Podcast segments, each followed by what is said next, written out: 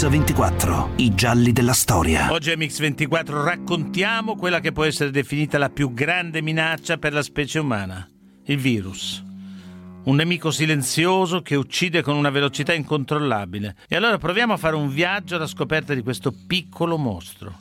Un viaggio nella storia dell'uomo, passando dalle terribili epidemie del passato, come la peste nera del XVI secolo, alle minacce dei giorni nostri con l'HIV. In questo itinerario ci avvarremo delle testimonianze di epidemiologi, virologi, esperti di armi batteriologiche e membri dell'Organizzazione Mondiale della Sanità che ci racconteranno le loro ricerche e ci spiegheranno i pericoli che corriamo. Hong Kong, Hotel Metropole. Alcuni ospiti si stanno registrando all'accettazione. In serata parteciperanno ad un grande ricevimento di nozze.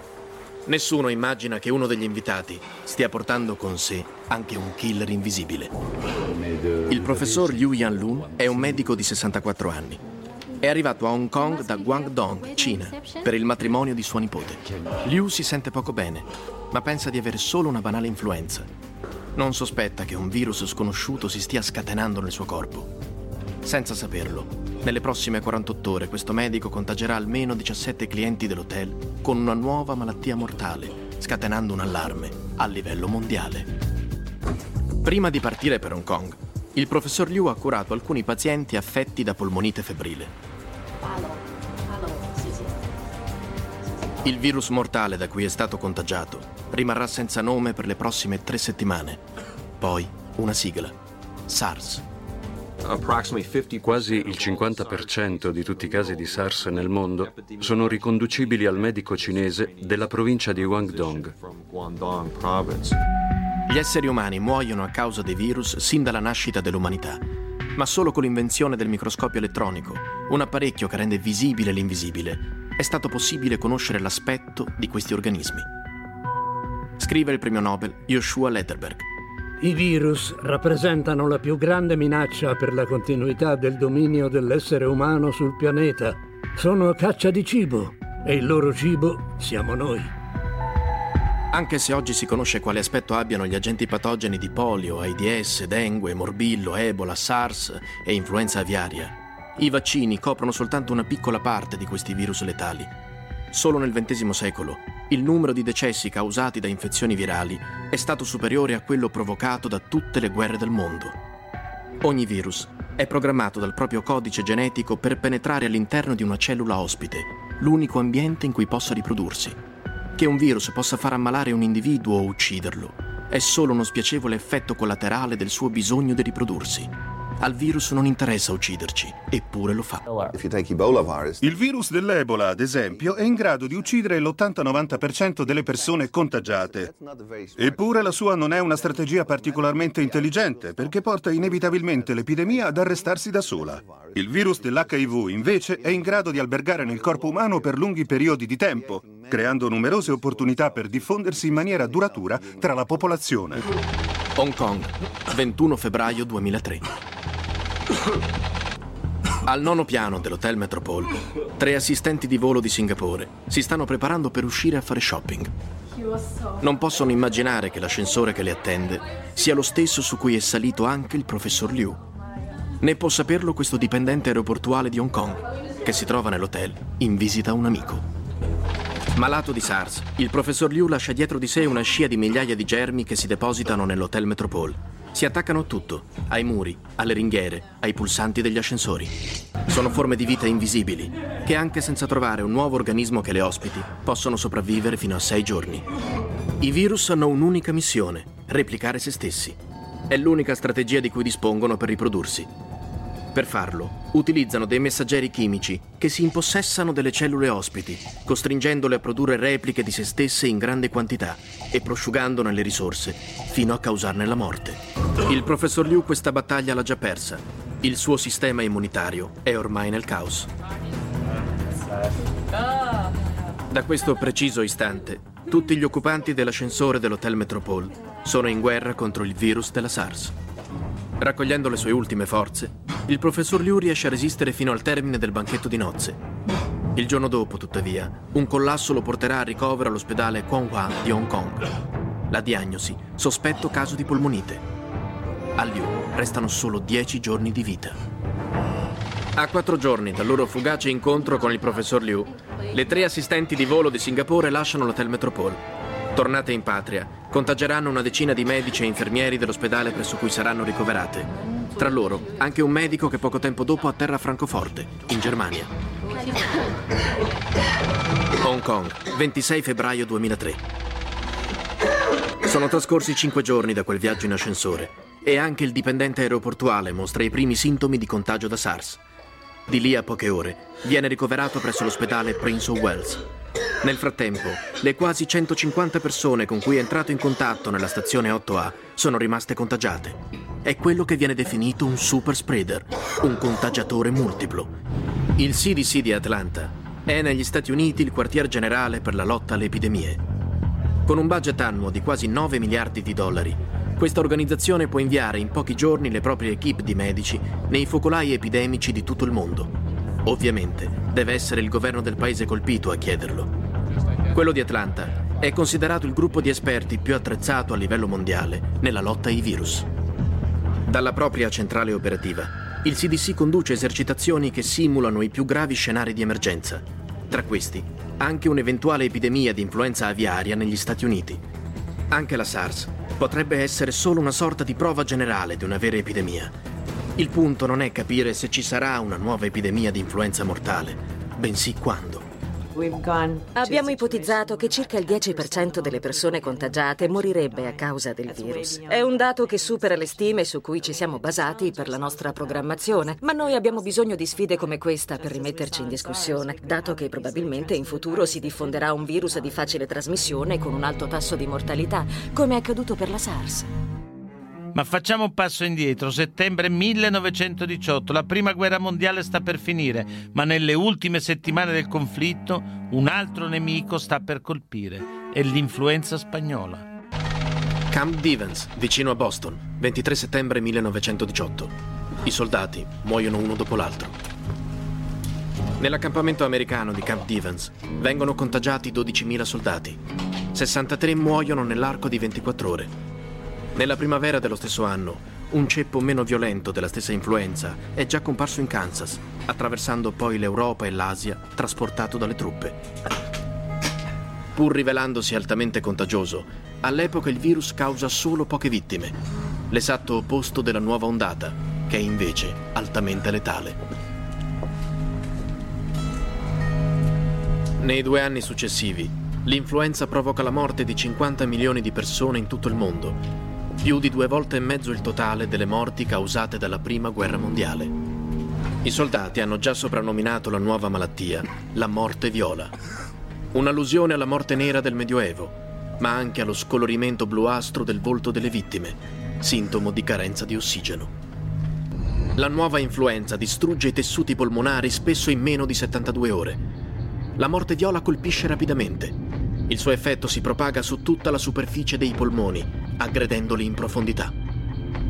Come tutti i virus influenzali, non è composto da un unico ceppo, bensì da otto diversi ceppi di RNA ed è estremamente incline a copiare le proprie mutazioni.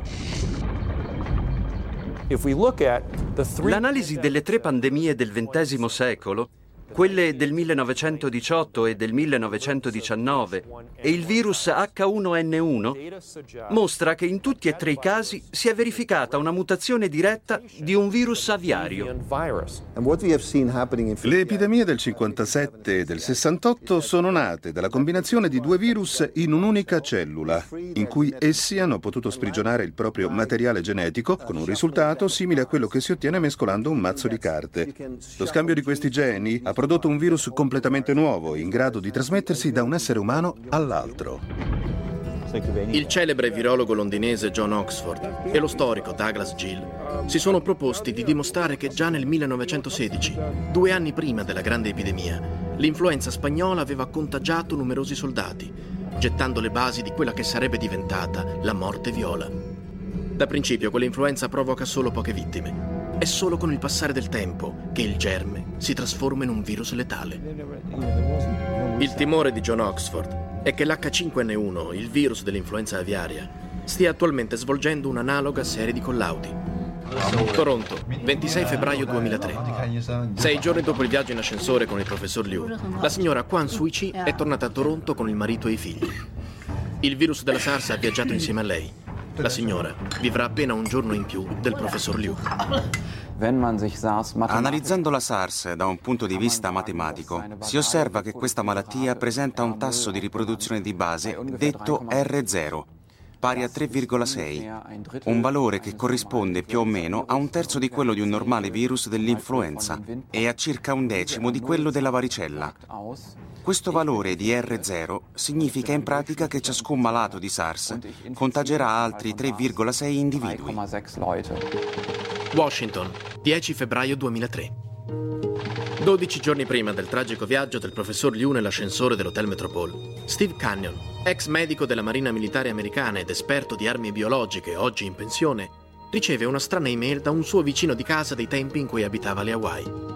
Nella email, l'uomo racconta di aver letto in una chat su internet di un'epidemia mortale che si starebbe diffondendo in Cina. Le fonti ufficiali non danno però alcun riscontro di questa notizia. Steve Canyon inoltra immediatamente queste strane informazioni a Promed, un servizio di informazione via internet che si occupa di malattie infettive. Chiunque può inviare sul sito informazioni su possibili epidemie, la cui credibilità viene verificata da un gruppo di esperti.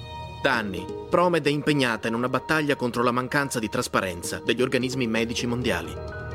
A lanciare il primo allarme su una misteriosa polmonite cinese non sarà così l'Organizzazione Mondiale della Sanità, ma proprio la email di Steve Canyon. L'epidemia di SARS poteva essere prevenuta se i governi interessati, che erano al corrente di questi casi sin dall'autunno del 2002, avessero contattato l'Organizzazione Mondiale della Sanità informandola del problema. L'agente patogeno era stato identificato, ma si decise che queste informazioni non dovevano essere pubblicate. L'Organizzazione Mondiale della Sanità non è titolata ad imporre a un paese di accogliere i suoi esperti se questi non siano stati invitati ufficialmente. Per il silenzio del governo cinese, l'agente patogeno della SARS, identificato settimane prima dagli scienziati cinesi, si sta già diffondendo in tutto il pianeta. Continuiamo questo itinerario intorno al mondo del virus dopo la viabilità. Faircam Transport, il vostro partner per trasporti a carico completo o parziale. Faircam.com vi presenta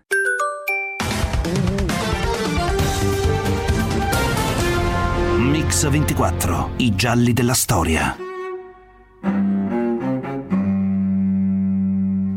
Siete ancora all'ascolto di Mix24 che vi sta proponendo un viaggio alla scoperta delle malattie virali, la loro diffusione e le possibili conseguenze.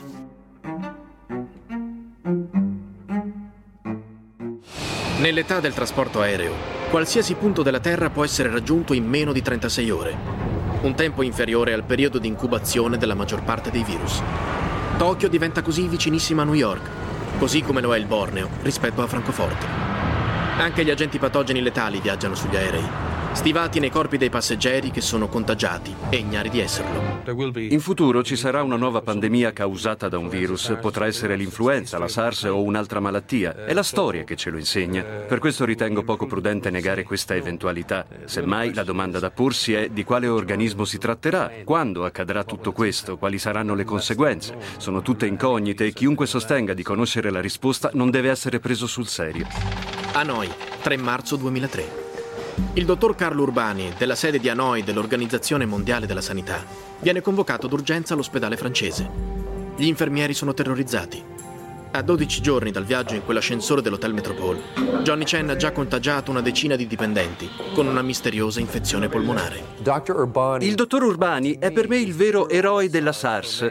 Lo è per molte ragioni. Innanzitutto perché è stato il primo a descrivere concretamente l'epidemiologia iniziale della SARS e le sue caratteristiche cliniche e si è impegnato come ha potuto per controllare l'epidemia da noi. Urbani visita Johnny Chen e gli altri pazienti che hanno sintomi simili. In un primo momento, il medico è portato a ritenere che si tratti di semplici casi di influenza. Urbani, che ha 46 anni, gode di perfetta salute, proprio come Chen solo fino a una settimana prima. Ma il medico italiano non sa che sta inalando i primi campioni di un virus sconosciuto, trasmessogli da Chen. Quattro anni prima Urbani era a Stoccolma per ritirare il premio Nobel per la pace, conferitogli per aver fondato l'organizzazione Medici Senza Frontiere. Il corpo di Johnny Chen sta cercando disperatamente di estirpare questo virus sconosciuto reagendo con la febbre alta. Ma lo scambio dell'aria nei suoi polmoni è già gravemente compromesso. La radiografia iniziale non permette ancora al dottor Urbani di individuare i gravissimi danni subiti dai polmoni del signor Chen. Nonostante tutti gli sforzi del medico italiano, il paziente muore dieci giorni dopo. Il dottor Urbani è molto preoccupato. Dispone subito una serie di misure igieniche e di quarantena, finalizzate soprattutto a proteggere il personale sanitario. Nel frattempo, tiene sotto stretta osservazione i suoi pazienti per sei giorni, al termine dei quali può finalmente porre fine al clima di reticenza che circonda questa nuova malattia. John Oxford del Royal Hospital di Londra è impegnato da anni nello studio degli archivi dell'epidemia di influenza del 1918. I ricercatori statunitensi hanno decrittato il codice genetico dell'H1N1, riuscendo a ravvivare il virus in laboratorio. Dopodiché hanno innestato la proteina H su un normalissimo virus influenzale stagionale, trasformandolo in un virus letale. John Oxford ne è sicuro. Quello che è stato possibile creare in laboratorio può avvenire in qualunque momento anche in natura. E l'influenza spagnola ne è un esempio perfetto. È stato facile assestare un colpo mortale alla SARS e debellarla ricorrendo a misure semplici come la quarantena, il mantenimento delle distanze nei rapporti sociali e il rispetto dell'igiene. Ma fermare un'epidemia di influenza con questi metodi sarebbe impossibile, non funzionerebbe mai e poi mai. Se la SARS avesse acquisito la capacità di trasmettersi prima della comparsa dei sintomi, ci saremmo trovati davanti a un problema enorme, al confronto del quale l'influenza sarebbe sembrata un gioco da ragazzi. Atlanta, 7 marzo 2003. Nella sede centrale del CDC di Atlanta è allarme rosso. L'esperto di influenza Tim Wiki si sta preparando per partire alla volta di Hanoi, dove assisterà Carlo Urbani. Sono arrivato ad Hanoi la sera dell'11 marzo del 2003, lo stesso giorno in cui il dottor Urbani ha manifestato la comparsa di febbre. Bangkok, 11 marzo 2003. Nonostante la febbre, Carlo Urbani si reca in aereo a Bangkok per partecipare ad una conferenza. Dopo la corsa in ospedale, il medico italiano sa che il misterioso virus ha colpito anche lui. Francoforte, 15 marzo 2003. Quattro giorni dopo, il volo SQ-25 della Singapore Airlines, partito da New York, atterra a Francoforte. Uno dei passeggeri è Hon Nam Leong, un medico di Singapore che ha partecipato ad una conferenza negli Stati Uniti, durante la quale ha contratto il virus. Mentre sta per imbarcarsi sull'aereo per Francoforte, Leong avverte uno dei suoi colleghi del suo malessere. Il collega a sua volta avvisa l'OMS e un'ambulanza di quarantena è pronta ad accogliere il medico di Singapore al suo arrivo in aeroporto. Il direttore delle operazioni, René Gottschalk, mette in quarantena tutti i 250 passeggeri dell'aereo. Il medico di Singapore viene trasportato alla clinica universitaria, dove il primario di virologia, Hans Richard Brott, e la sua equipe indossano speciali camici protettivi. Alcuni campioni vengono immediatamente inviati ai laboratori di massima sicurezza di Marburgo e Amburgo. I medici di Francoforte riescono a salvare il dottor Leong. La Germania viene risparmiata dall'attacco della SARS. La reazione dell'OMS al caso di SARS registrato all'aeroporto di Francoforte è decisa. L'organizzazione di Ginevra dispiega ogni mezzo e per la prima volta nella sua storia lancia un allarme su scala mondiale. I campioni di sangue e tessuti prelevati dalle persone contagiate giungono contemporaneamente a 13 laboratori sparsi in diverse località del mondo. Con una vera maratona telefonica, l'OMS convince i prestigiosi laboratori a mettere da parte rivalità e concorrenza e a concentrarsi sulla collaborazione necessaria per debellare il germe patogeno della SARS. Solo in seguito si scoprirà che il virus ha avuto origine dai pipistrelli ed è stato trasmesso agli esseri umani dalle civette. Proprio le civette, infatti, sono una delle specialità culinarie della Cina meridionale. È stato un caso unico nella storia. Non si era mai verificato che un'epidemia scoppiata in modo così prorompente tra la popolazione umana venisse neutralizzata in un periodo che in termini evoluzionistici è davvero una frazione di secondo. Dobbiamo riconoscere al mondo questo merito.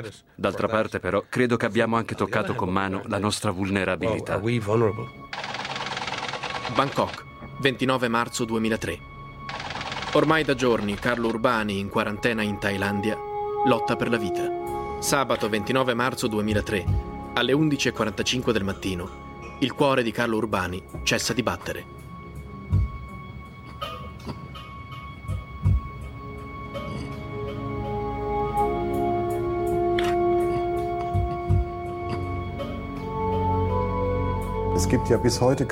Ancora oggi non esistono cure per il virus della SARS. Non disponiamo neanche di un vaccino. I medici non possono fare altro che curare i sintomi dei pazienti per cercare di tenerli in vita. La SARS colpisce soprattutto i polmoni, riducendone sensibilmente la capacità, soprattutto nei pazienti più anziani e provocando la morte per soffocamento interno.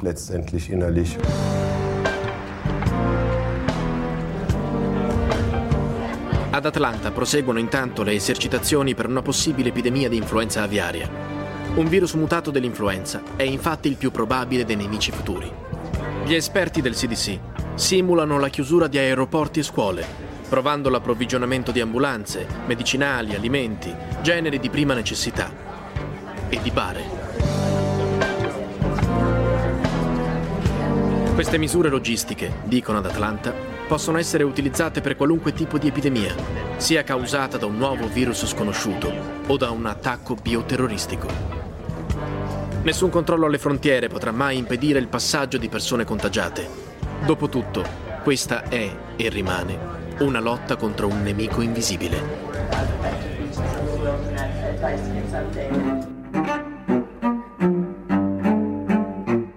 Con il racconto della battaglia contro le malattie provocate dal virus continuiamo dopo la pubblicità. Il segnale orario vi è offerto da Unica, l'assicurazione con la Q di qualità. Pensa unica.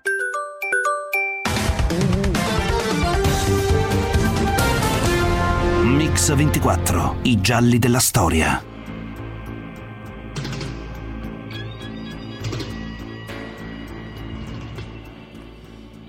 Siete ancora all'ascolto di Mix 24. Oggi stiamo trattando i virus e il pericolo che rappresentano.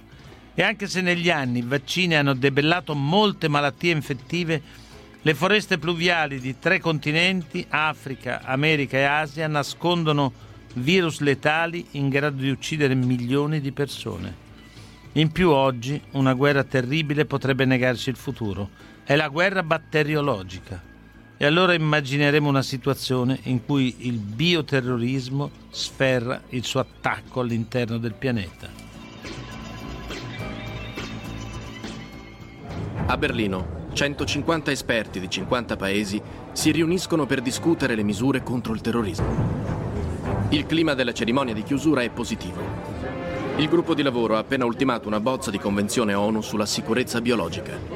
I delegati rientrano a casa il giorno successivo tra loro anche il virologo James Baldwin di New York e Sammy Mahale, una studentessa tedesca di medicina che partecipa alla cerimonia come cameriera.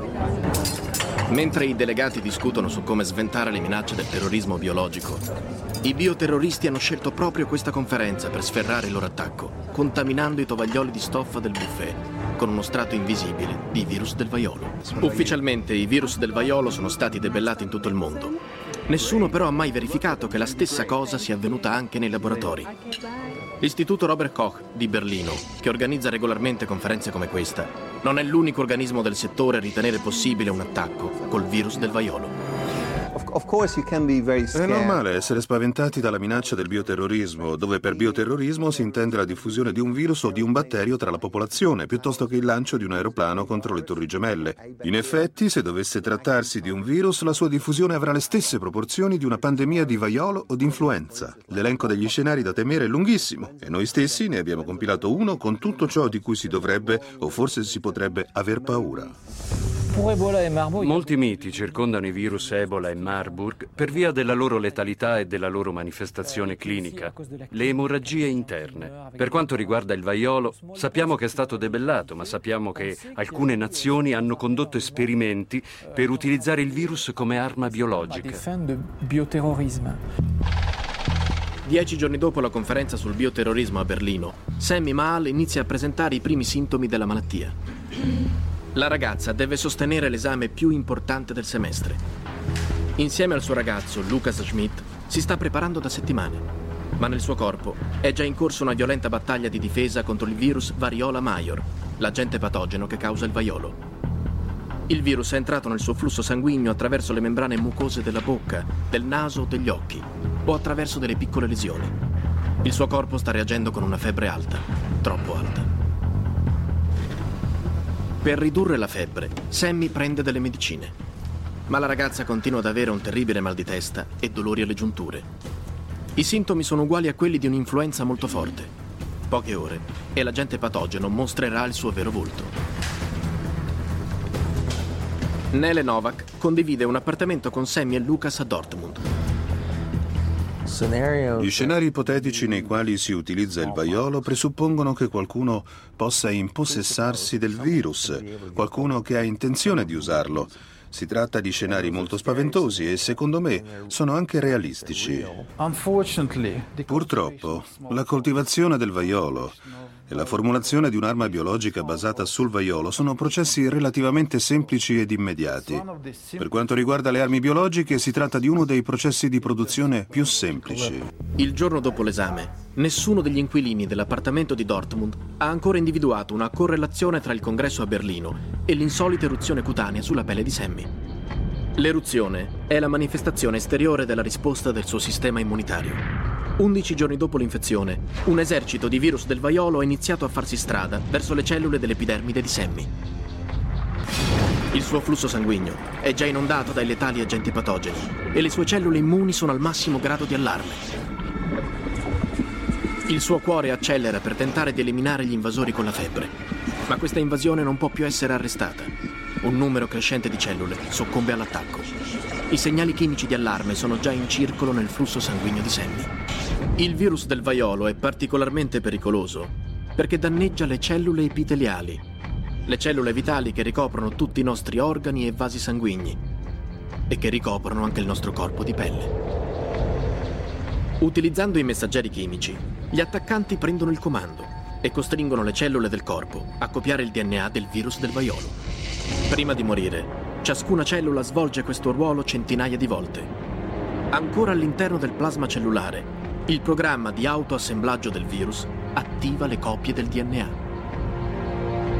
Ma il virus del vaiolo ha anche un altro asso nella sua manica.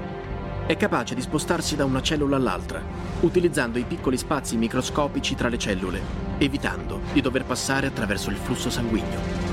Sammy potrà sopravvivere solo se il suo sistema immunitario bombarderà velocemente i virus del vaiolo con anticorpi prodotti specificamente per questo scopo.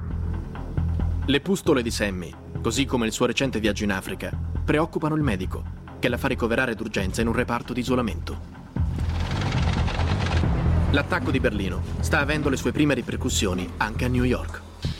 Anche il virologo James Baldry è ormai una bomba d'orologeria umana. Ho avuto una brutta giornata in ufficio. I suoi baci e il suo respiro infettano con il virus del vaiolo tutte le persone a lui più vicine.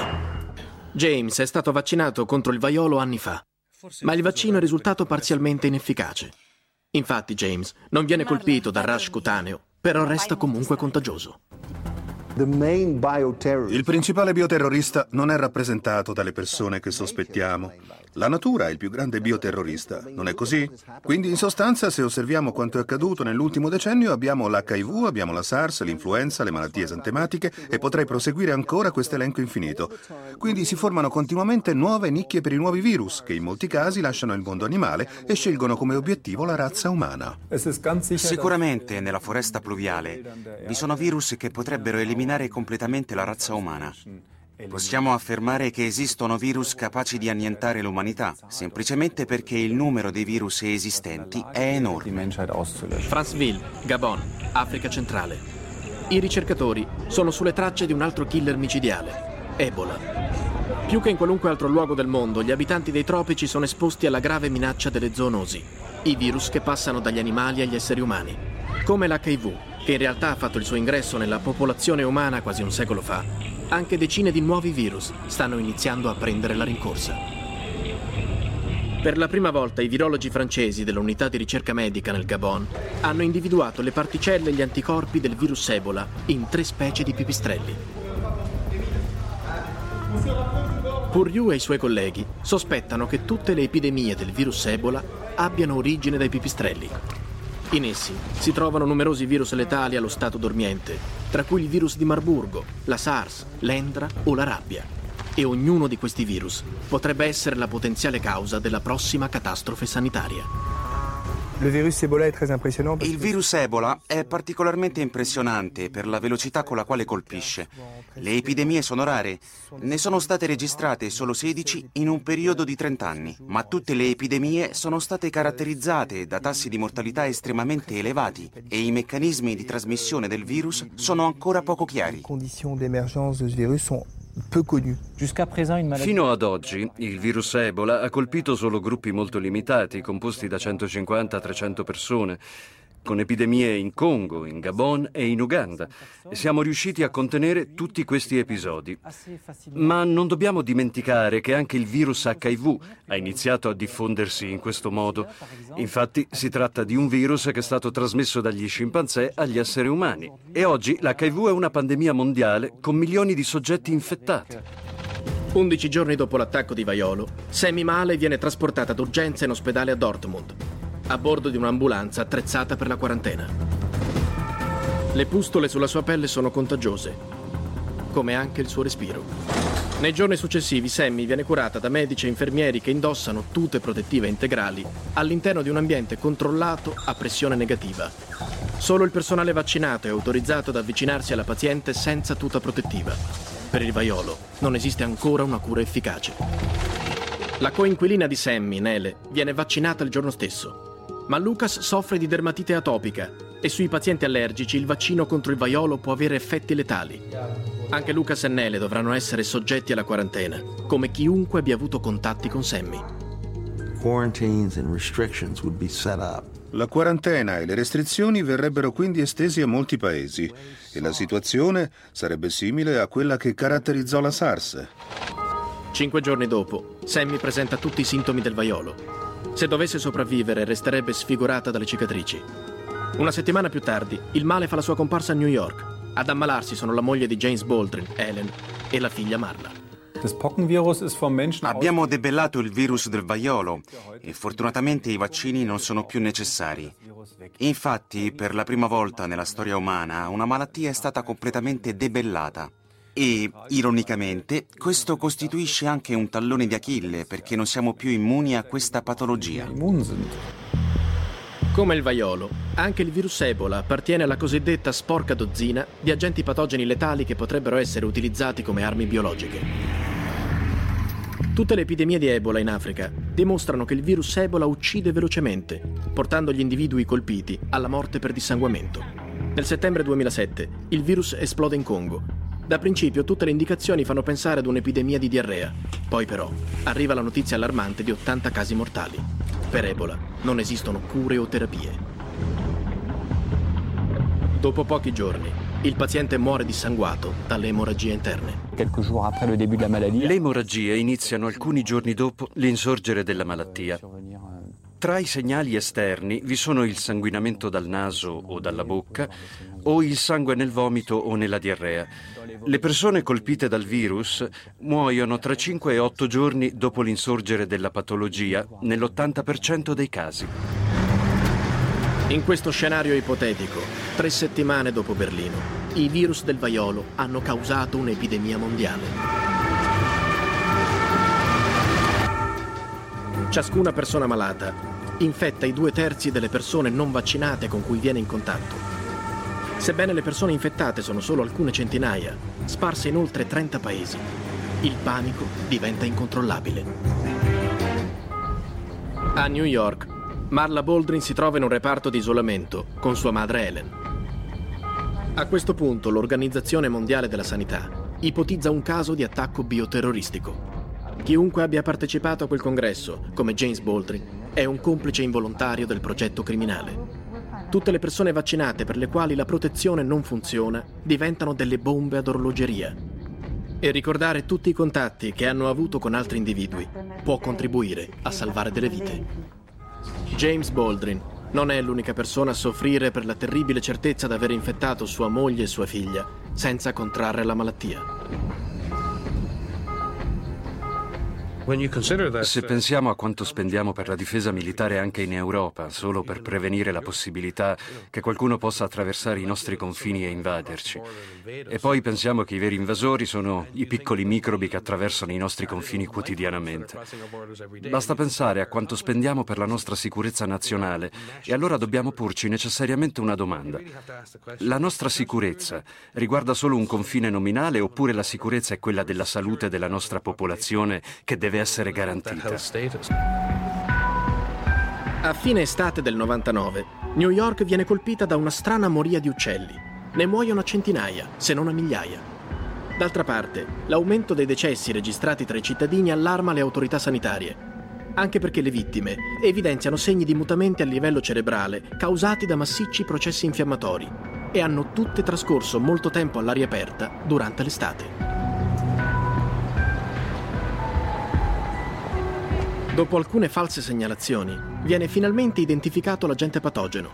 È il virus del Nilo occidentale, veicolato dalle zanzare, e mai registrato fino ad allora negli Stati Uniti. Nel panico diffuso, iniziano a diffondersi voci su un attacco bioterroristico, ma forse la spiegazione è molto più banale. Il virus è piuttosto comune nel Nord Africa e per esempio si riscontra frequentemente in Israele e a New York è presente una grande comunità ebraica i cui componenti naturalmente viaggiano spesso in aereo da Tel Aviv a New York. È molto probabile che il virus possa aver raggiunto gli Stati Uniti mediante un volo di linea, forse in prima classe e certamente con l'aria condizionata. 24 giorni dopo il congresso a Berlino, Sammy Mahale muore. Per i non vaccinati, il vaiolo risulta fatale in 30 casi su 100. Sammy è la prima di 165 vittime in tutto il mondo.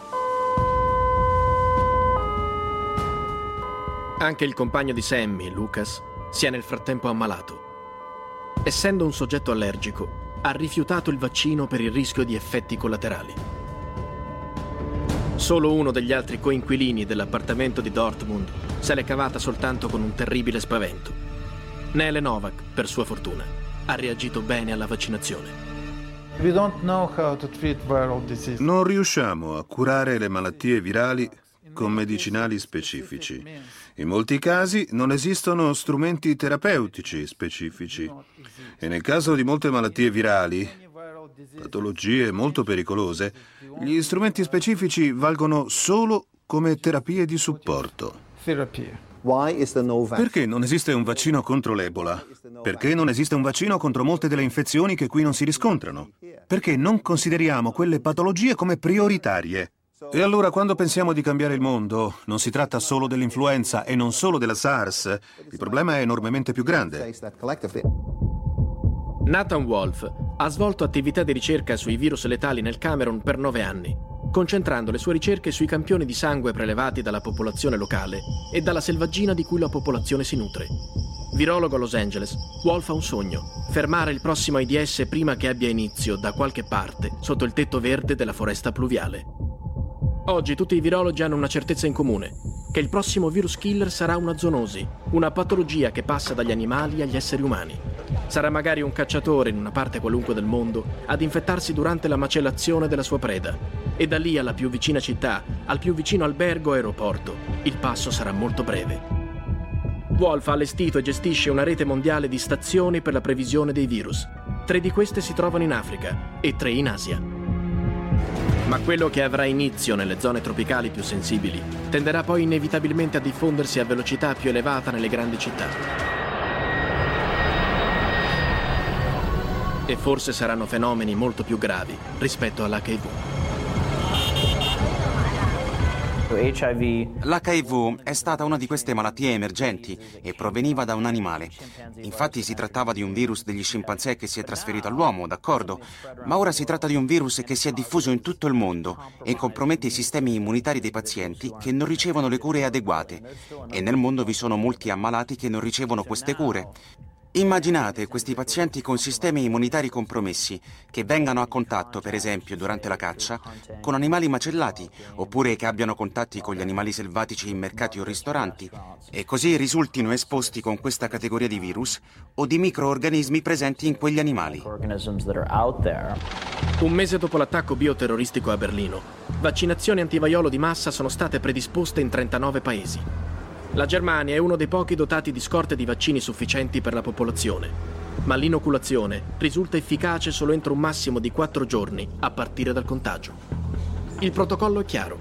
I primi ad essere vaccinati sono quanti garantiscono servizi pubblici essenziali, agenti di polizia, personale sanitario, autisti di camion e mezzi pubblici. E le sedi di stoccaggio dei vaccini vengono tenute segrete per paura di saccheggi.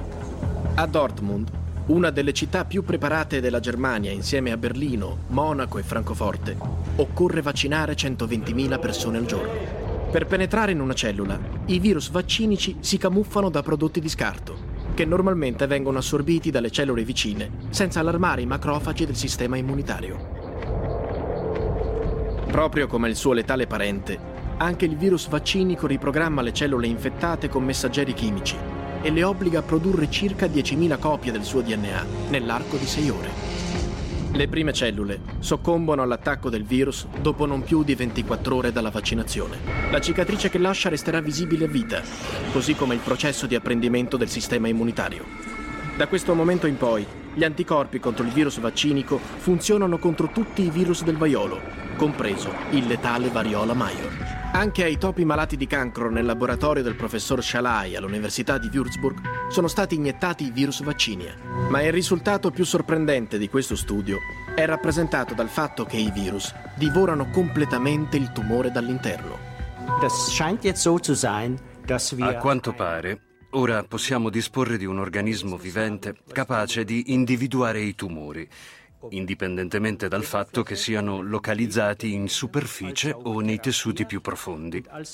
Inoltre, è utilizzabile per la cura dei tumori e ci permette di monitorare il processo terapeutico in modo non invasivo.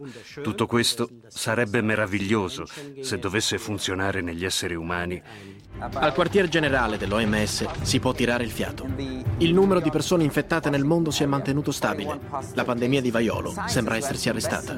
In questo scenario ipotetico, l'attacco a Berlino avrebbe fatto solo 165 vittime. Una delle vittime è Ellen Baldwin. Sua figlia Marla, invece, sopravviverà. Naturalmente i virus rappresentano dei nemici, ma fanno parte dell'intero sistema. Quindi sono inclusi nell'intero sistema ecologico, sono parte integrante del tutto e a volte diventano incontrollabili. Comunque, nella maggior parte dei casi diventano incontrollabili quando siamo noi ad andare fuori controllo. Ogni anno, almeno un nuovo agente patogeno attacca la razza umana. Quasi tutti provengono dagli animali. Quando un virus cambia ospite, il risultato può essere letale. L'HIV, l'influenza aviaria, la SARS e l'Ebola sono semplicemente le più note zoonosi conosciute oggi. Soltanto negli ultimi 25 anni sono state scoperte 38 nuove zoonosi. Il riscaldamento globale e la distruzione dell'ambiente costringono le specie animali e i loro agenti patogeni a migrare verso nuovi habitat. Gli esseri umani non sono mai stati esposti a un simile attacco da parte dei virus. Gli agenti animali si trasferiscono nelle popolazioni umane da sempre. Quello che è cambiato è che questi passaggi all'improvviso mostrano la capacità di evolversi e hanno un terreno di coltura maggiore per via della densità della popolazione e hanno i collegamenti che consentono loro di diffondersi. Quindi hanno maggiori potenzialità in questa nuova e incredibile nicchia rappresentata dalle popolazioni umane. In fondo noi rappresentiamo un'enorme risorsa energetica per i microorganismi. Per loro adattarsi alla razza umana equivale a vincere alla lotteria microbica.